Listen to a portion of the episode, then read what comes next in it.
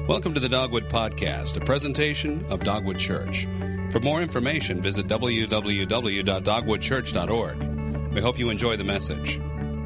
Well, good morning. My name is John Warnock. I'm one of the pastors on staff here uh, at Dogwood, and um, just want to welcome you again and say we're glad that you're here to be a part of this service with us. You know, back in 2001, our nation went through a terrible tragedy, didn't it? If you were, if you're over in 2001, if you were over the age of five, you remember exactly where you were when the planes hit the Twin Towers, yes? Everybody can. Everybody can remember that. I remember we had just gotten together as a staff uh, to start our weekly staff meeting. And someone came, you know, running into the, to the room and said, Hey, a plane has just hit the, one of the Twin Towers. And I remember thinking, what kind of goofball Cessna pilot got so close that he was, that he hit the, the towers? And so we, we started getting just different news reports, and when we were going, okay, gosh, this is something way bigger than a Cessna hitting it. So we, we didn't all have laptops with wireless at that point. So we had to run to somebody else's office, get to the computer so we could pull it up on the internet. And we started watching and, and, and saw, you know, the second plane hit. And so we all basically just went home. We said, all right, we're calling it a day. We went home. My oldest son, Caleb, was about not even a month old at the time. And I remember coming home and holding him and watching the events that day unfold. Anybody remember that? You probably did the same thing. You probably left work, you went home, and you held those that were closest to you. And I remember thinking to myself, what kind of world did, I, did we bring a child into? I cannot believe what is going on. Well, a couple of weeks ago, Lindsay and I had an opportunity to be in New York City for a day, and so we went to the 9-11 Memorial and Museum. Anybody been there yet? A few? People have. They've done an incredible job of telling that story and honoring the victims um, and the families. And one of the most meaningful, I don't know if the right word is display, but one of the most meaningful parts of the whole memorial and museum to me is the voice recordings that they have of people that were, I think, above um, where the planes had hit. And it was people who realized that they may not be making it out. And so they were calling some of their loved ones and they were leaving them incredible messages. And then other voice recordings of people who weren't sure if their loved one had made it out of the tower and they were calling in and leaving voicemails and checking in on them. And then as word got out that maybe that person didn't make it, there was voicemails to the family to talk about how they were praying for them, they encouraged them, and to talk about how much they loved the person. I almost really felt guilty for listening to those. I'm sure they had permission to, uh, to put them there and display them. But it did make me think. It made me think with as powerful as those words were, because they were really, in some ways, I mean, they were very, very sad, but in a lot of ways, they were very encouraging to the people that were going to be left behind to listen to them. And I thought, do I speak those kinds of words to my family on a regular basis? Do I speak those kinds of words to my friends and the people that I work with on a regular basis so that they know how I feel about them while I'm still here. I mean, we have a, a great tradition in our, I would say our society. I don't know, they may do it around the world. But, but at funerals, someone or sometimes a group of people spend a lot of time thinking about how are we going to eulogize the person that has passed away, right?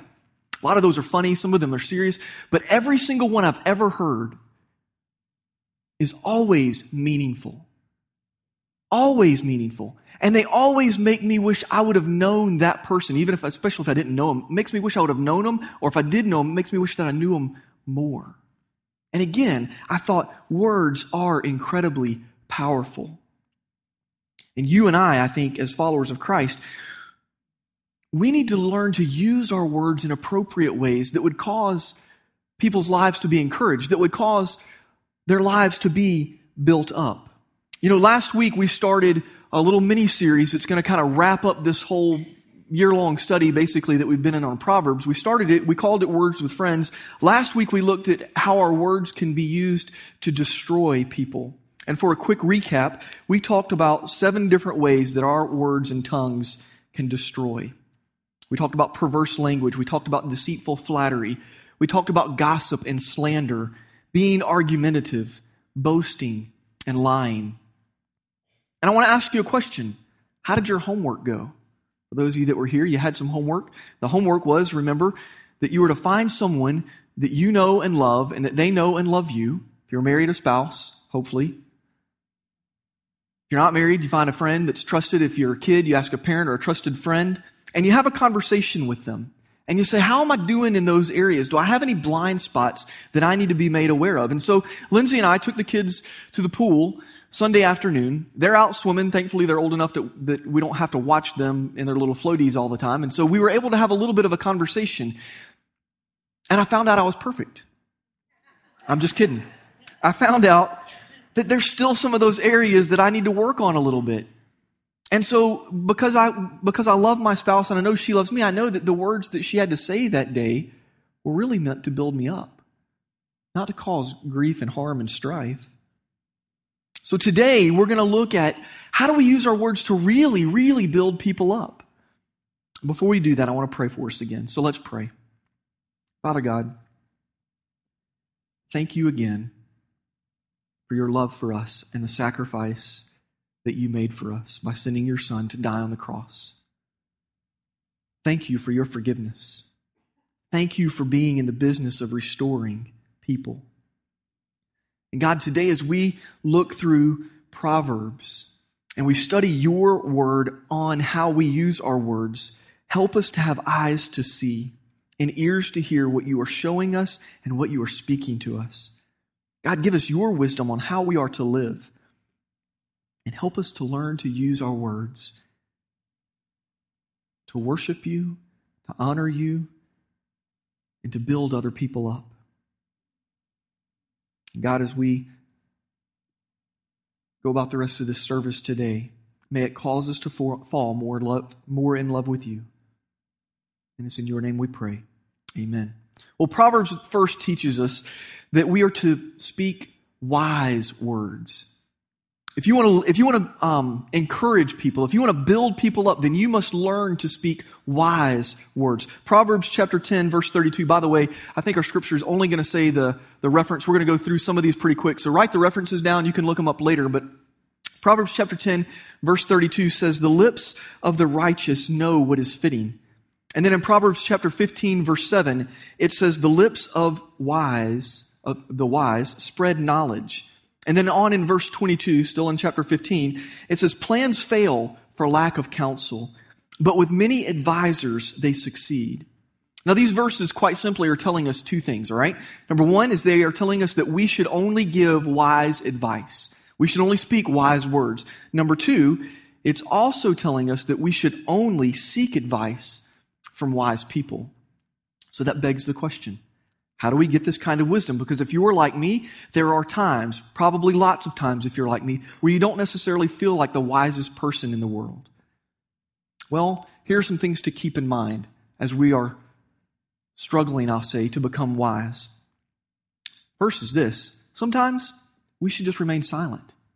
There are times where I don't need to open my mouth, and there's times where you don't need to open your mouth when someone has asked a question or they're seeking advice.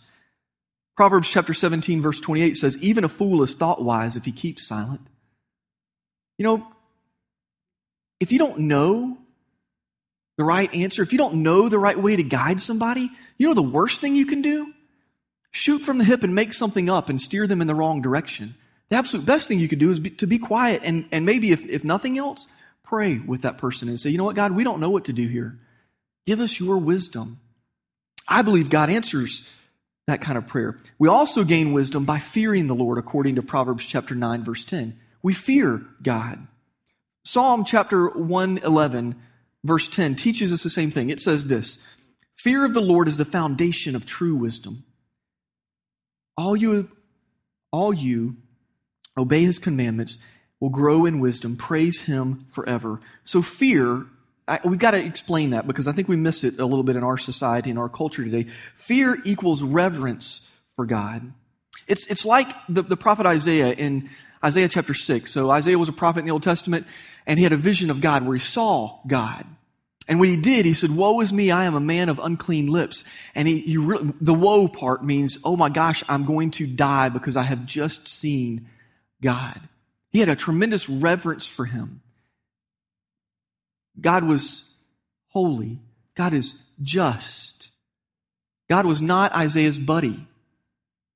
All right, now God loves us tremendously. God wants a relationship with us. God does, in some ways, want the friendship part of things. But we have to remember that we've got to be reverent in our attitude towards Him.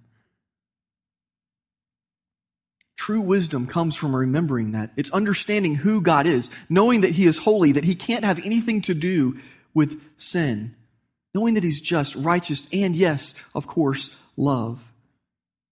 Deuteronomy chapter 10, verses, verse 12 and verses 20 through 21 gives a little more guidance on wisdom. Tells us to love him, to serve him and obey him with all of our heart and soul.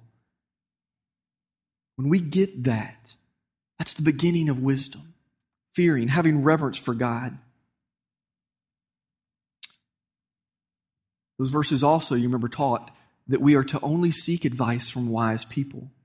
This isn't to say that you cannot gain wisdom from someone that's not outside the Christian faith, okay? Because after all, all truth is God's truth. But but when we're talking about things of life and death, so to speak, or our relationships, our wisdom, we need to make sure that we're going to people that have walked the road and walked it well. Let me, let me illustrate it this way. Let's say you are having difficulty in your marriage relationship. Who do you think you should go to? Should you go to a, believe, a couple that are they're believers. They love Jesus. They've been walking with God for 50 years at least, and they've been married for 50 years. Or do you go to your buddy at work who's 30 and he's been married three or four times already? I mean, seriously, who do you, who do you, where would you go for advice for that? Who do you think really is going to have the most wisdom? Now, I know in here we all would go, well, of course, it's the, it's the older couple that's been walking with God for a while and walking with one another for a while. But the reality is, is most of us, as we're having lunch with our buddies, that's where we look for advice. And I think we've got to, we've got to figure out a way to get that out of our lives and go, you know what, when I'm struggling, when I need help, that I find wise people that would um, mentor me and us. Not only are we to speak wise words and learn to do that, Proverbs says that if we're going to build others up, that we must speak words of rebuke. Now, I know that many of you are sitting there saying, wait a second, that doesn't sound like a, a word that's going to build somebody up. Rebuke? I've got to rebuke somebody? It may even sound unpleasant to you. Scripture doesn't teach us. Scripture doesn't teach us that all of our conversations are going to have 1980s movies endings. And here's what I mean by that. And in the 80s movies, typically, they always ended great, right? And that's the reason why I love movies typically from the 80s. They always had a great ending no matter what was happening. Scripture doesn't teach us that that's the way our life is, and it certainly doesn't teach us that that's the way all of our conversations are going to be. We may actually have to have, matter of fact, you will have to have hard conversations with people throughout your life. Proverbs chapter 15, verse 5 says, A fool spurns his father's discipline, but whoever heeds correction shows prudence. A good father lovingly disciplines his children, not to hurt them, but because he loves them and he wants the best for them. Proverbs chapter 15, verses 31 through 32 says this He who listens to a life giving rebuke will be at home among the wise. He who ignores discipline despises himself, but whoever heeds correction gains understanding. Obviously, those verses are telling us that you and I are to listen to words of rebuke, but it implies that there has to be somebody to give the rebuke, right? We can't listen to it unless somebody's willing to give it. Well, how do we do that? And how do we do that so that we don't come off, off as jerk faces, right? I mean, we don't want to be known as the guy when you're walking down the hallway at the office or when you're at home, like, all right, well, here comes dad. He's going to rebuke me about something, and I can't stand that because he's a jerk when he does it. How do we do that? Well, Proverbs chapter 27, verse 6 gives us a little bit of an answer of how. And it says this it says, Wounds from a friend can be trusted. Wounds from a friend can be trusted. This verse tells us then if you're going to rebuke someone, you don't just go find someone who's doing something wrong in the world and go wag your finger in front of them and tell them how much God hates them and how wrong they are. If you're going to rebuke someone, it says the best way to do that really is to be a friend to them right? So you, you rebuke people that you know and love and that you have a relationship with. And you do it in a way that, yes, may linger like a bruise, but because you love them, it impacts their lives and, they, and they listen. Galatians chapter 6, verses 1 and 2 teaches us that we do have a responsibility to keep one another from sinning. And that's one of the reasons why it's important for us as followers of Christ to make sure that we're a part of life groups because that's where you get to know people. That's where you get to have great relationships with people. And that's where, quite frankly, where some of your rebuking should happen. Maybe not in the context of as you're all sitting there in the group, but as you get to know people and they love you, that, that maybe if they see something going on in your life, that they take you out for a cup of coffee and they say, John, listen, I, I've seen this going on. You know I love and care about you. I want the best for you. But I've seen this, and, and according to Scripture, we, we're supposed to live a little bit differently. Now, final note about giving rebuke. Proverbs chapter 25, verse 11 says, A word aptly spoken is like apples of gold in settings of silver. Now, while that sounds good, what in the world does that mean? Well, the key word in that verse is the word aptly. Aptly. And aptly in, in Hebrew meant the right timing. The right timing is absolutely critical absolutely critical. Because what you have to say might be absolutely 100% true in your rebuke to somebody else, but if you do it at the wrong time, they're not going to listen to you. Now, I've told y'all before that I enjoy coaching my son's little league team. We had a kid on our team, um, really one of the best baseball players that was on our team, and he was up to bat. So, you know, he's up like this, he's up to bat, he's got his bat back like this, and the, the pitch comes in, and it is such a wild pitch, it actually goes behind his head. He doesn't move doesn't move his arm, doesn't move his bat, and the ball hits his bat and goes back to the back screen. And the umpire calls a strike because that's what it is. It hit his bat. It was a foul ball, foul tip, so it was a strike, which ultimately led to this kid striking out. Now, he didn't know that was one of the rules. We had not yet taught them at that point. When the ball goes behind you, get your bat down so that it doesn't accidentally hit it. He thought it was the most unfair thing that ever happened to him in his entire life, or at least he acted that way, because as he was going back to the dugout, he's throwing his helmet and he's throwing his bat, which is not allowed on our team. He was crying, and there is no crying in baseball, right? It's exactly right. And so the right time to tell him and teach him about that rule was not at that moment. What we had to do at that moment was get him into the dugout and just have him sit on the bench and cool down a little bit. After the game, we were able to sit down and we were able to say, look, all right, now, I know that seems really unfair. The ball was nowhere close to the strike zone. You didn't even swing. But if it hits your bat, doesn't matter what happens, it's a foul ball and a strike. And then he got it. He was able to hear it. You see what I'm saying? So you have to be very careful in your rebuke of people, in your teaching of people, in your, in your reproof of people to make sure that your timing is right. Proverbs goes on and it tells us that we are also to use our words for encouragement.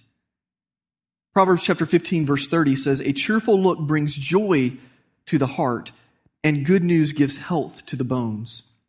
And then in 16, Proverbs chapter 16, verse 24, it says this Pleasant words are a honeycomb, sweet to the soul and healing to the bones. Both of these verses are teaching us that speaking words of encouragement not only bring joy to people, but they bring help to people's souls, heals them. I want to state the obvious here. It's not saying that the next time you have strep throat, instead of going to the doctor and getting an antibiotic, that you just have someone speak encouraging words to you. That's not what it's saying. But it is saying that there is a deep healing that begins to happen in people when you encourage them with the love of Christ. A couple weeks ago, I had lunch with a friend of mine. We get together periodically, and he stopped midway through the lunch, midway through conversation, and really just spoke some incredible words of encouragement to me. Words that I really won't ever forget. And do you know what it did for my soul at that moment? It was as if, when this man was speaking words, it was as if God was speaking through him.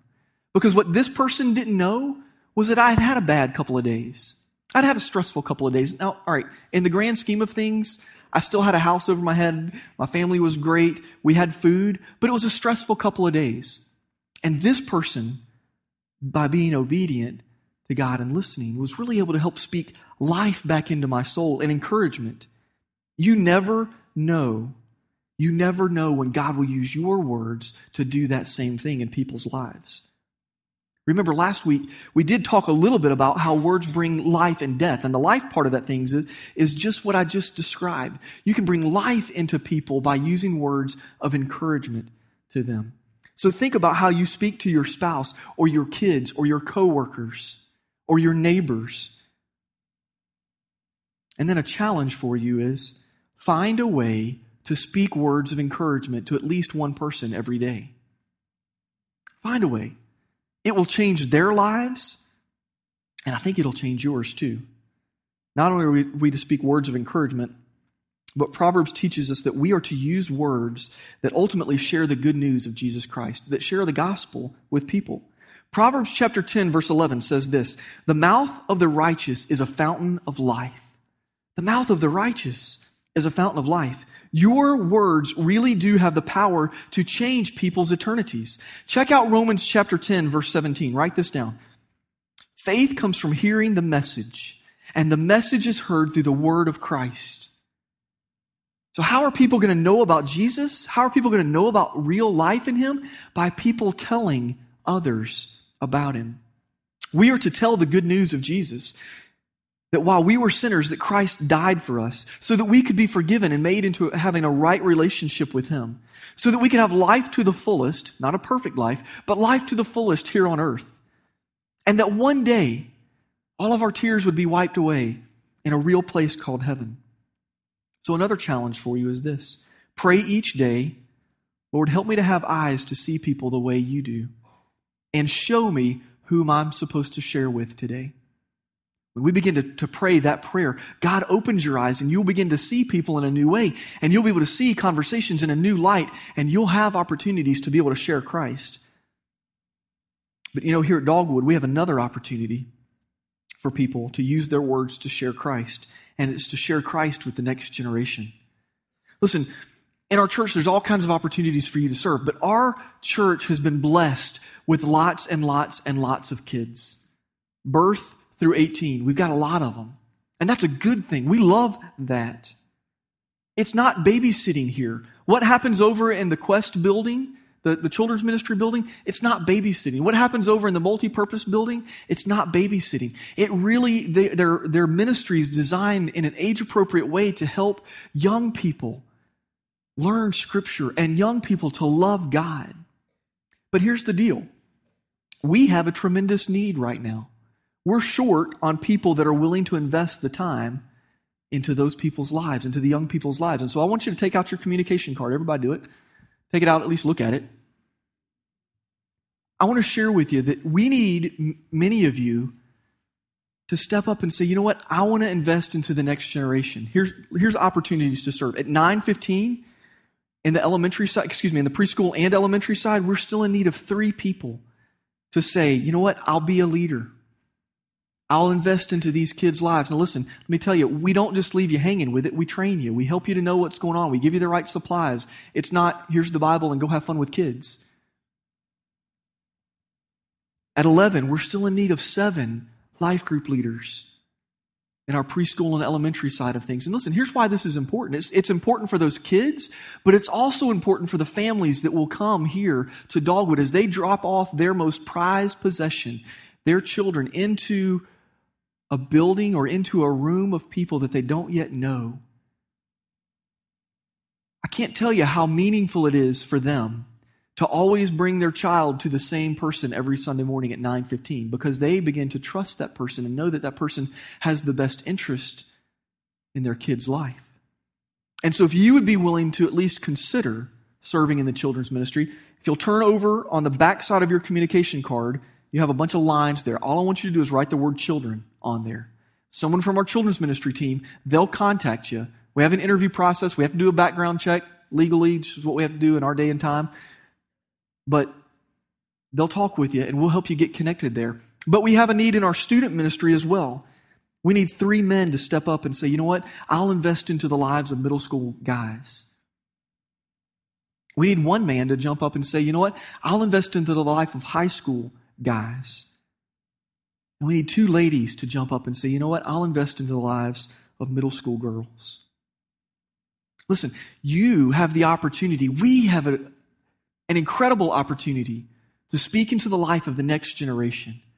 And I'm praying, and I'm not really saying this to make you feel guilty, but I'm praying that you will step up to the plate and help us do that. Proverbs also teaches us that our words should be words that restore people in a gentle way. Proverbs chapter 15, verse 1 says, A gentle answer turns away wrath. By the way, on your communication card, if you're interested in doing the student ministry, put students on those lines. Someone from our student team will contact you. Proverbs chapter 15, verse 1 says, A gentle answer turns away wrath.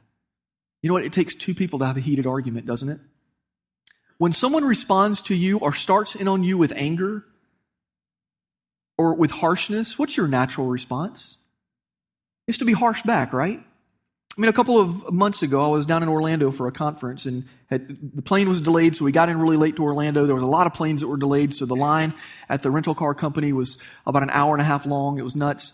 And by the time we made it out to the car, I, am tired, and I accidentally pulled the wrong car out of the, you know, they give you a number like 108, and I pulled it out of 107 instead of 108. And it wasn't as though that I had taken the Maserati instead of the Chevy Volt.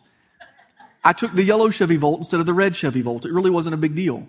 At least in my head, it wasn't. But the lady at the exit acted as though I was trying to steal the car. And I was like, wait a second, it's just, it's, it's good. I'll just go back. But when she came in harshly at me and yelling at me, my natural response was to yell back.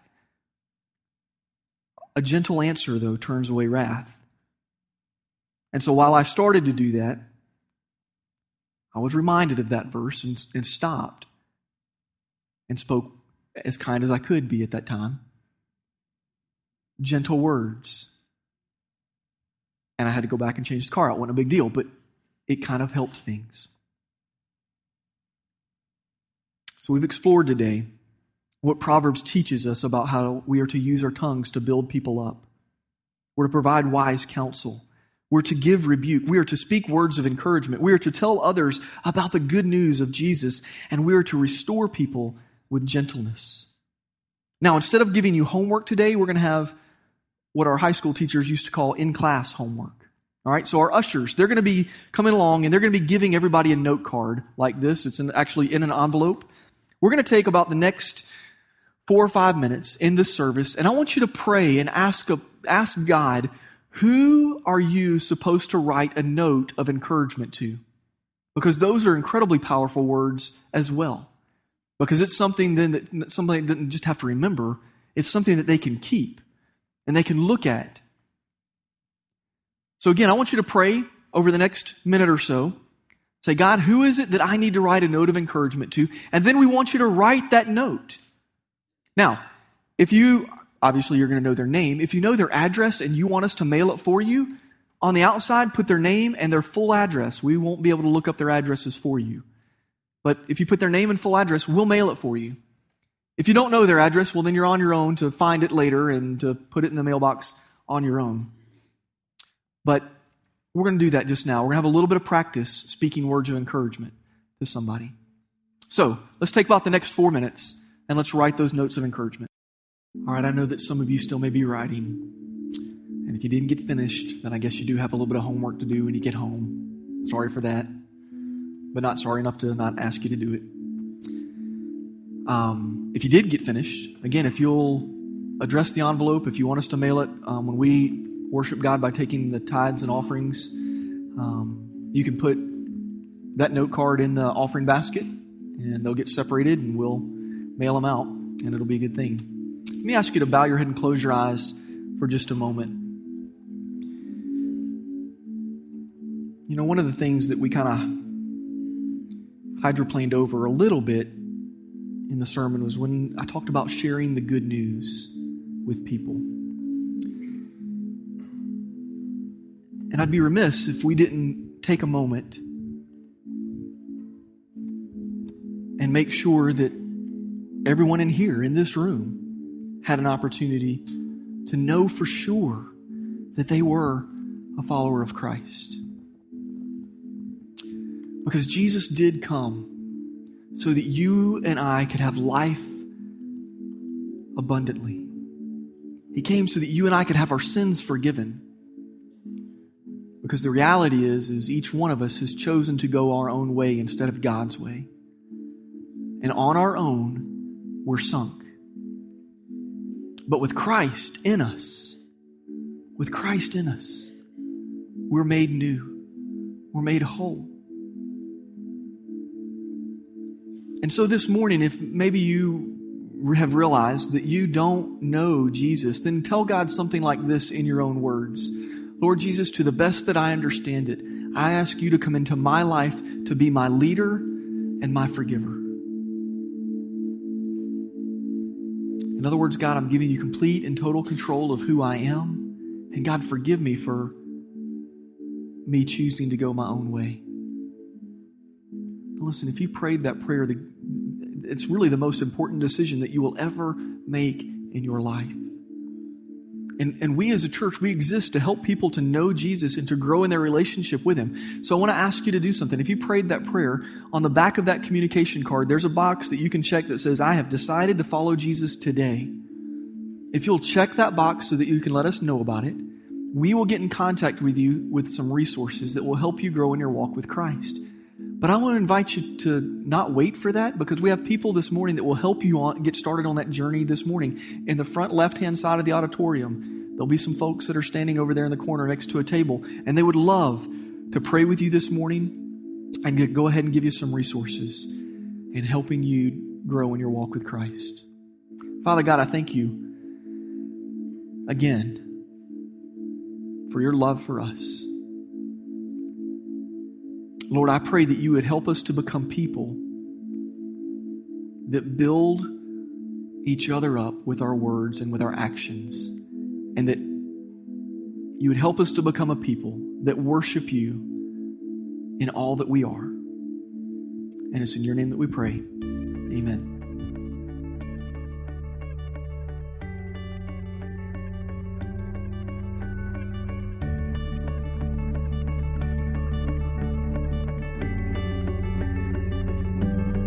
Thank you for listening to this week's message. For more information about Dogwood Church, visit www.dogwoodchurch.org.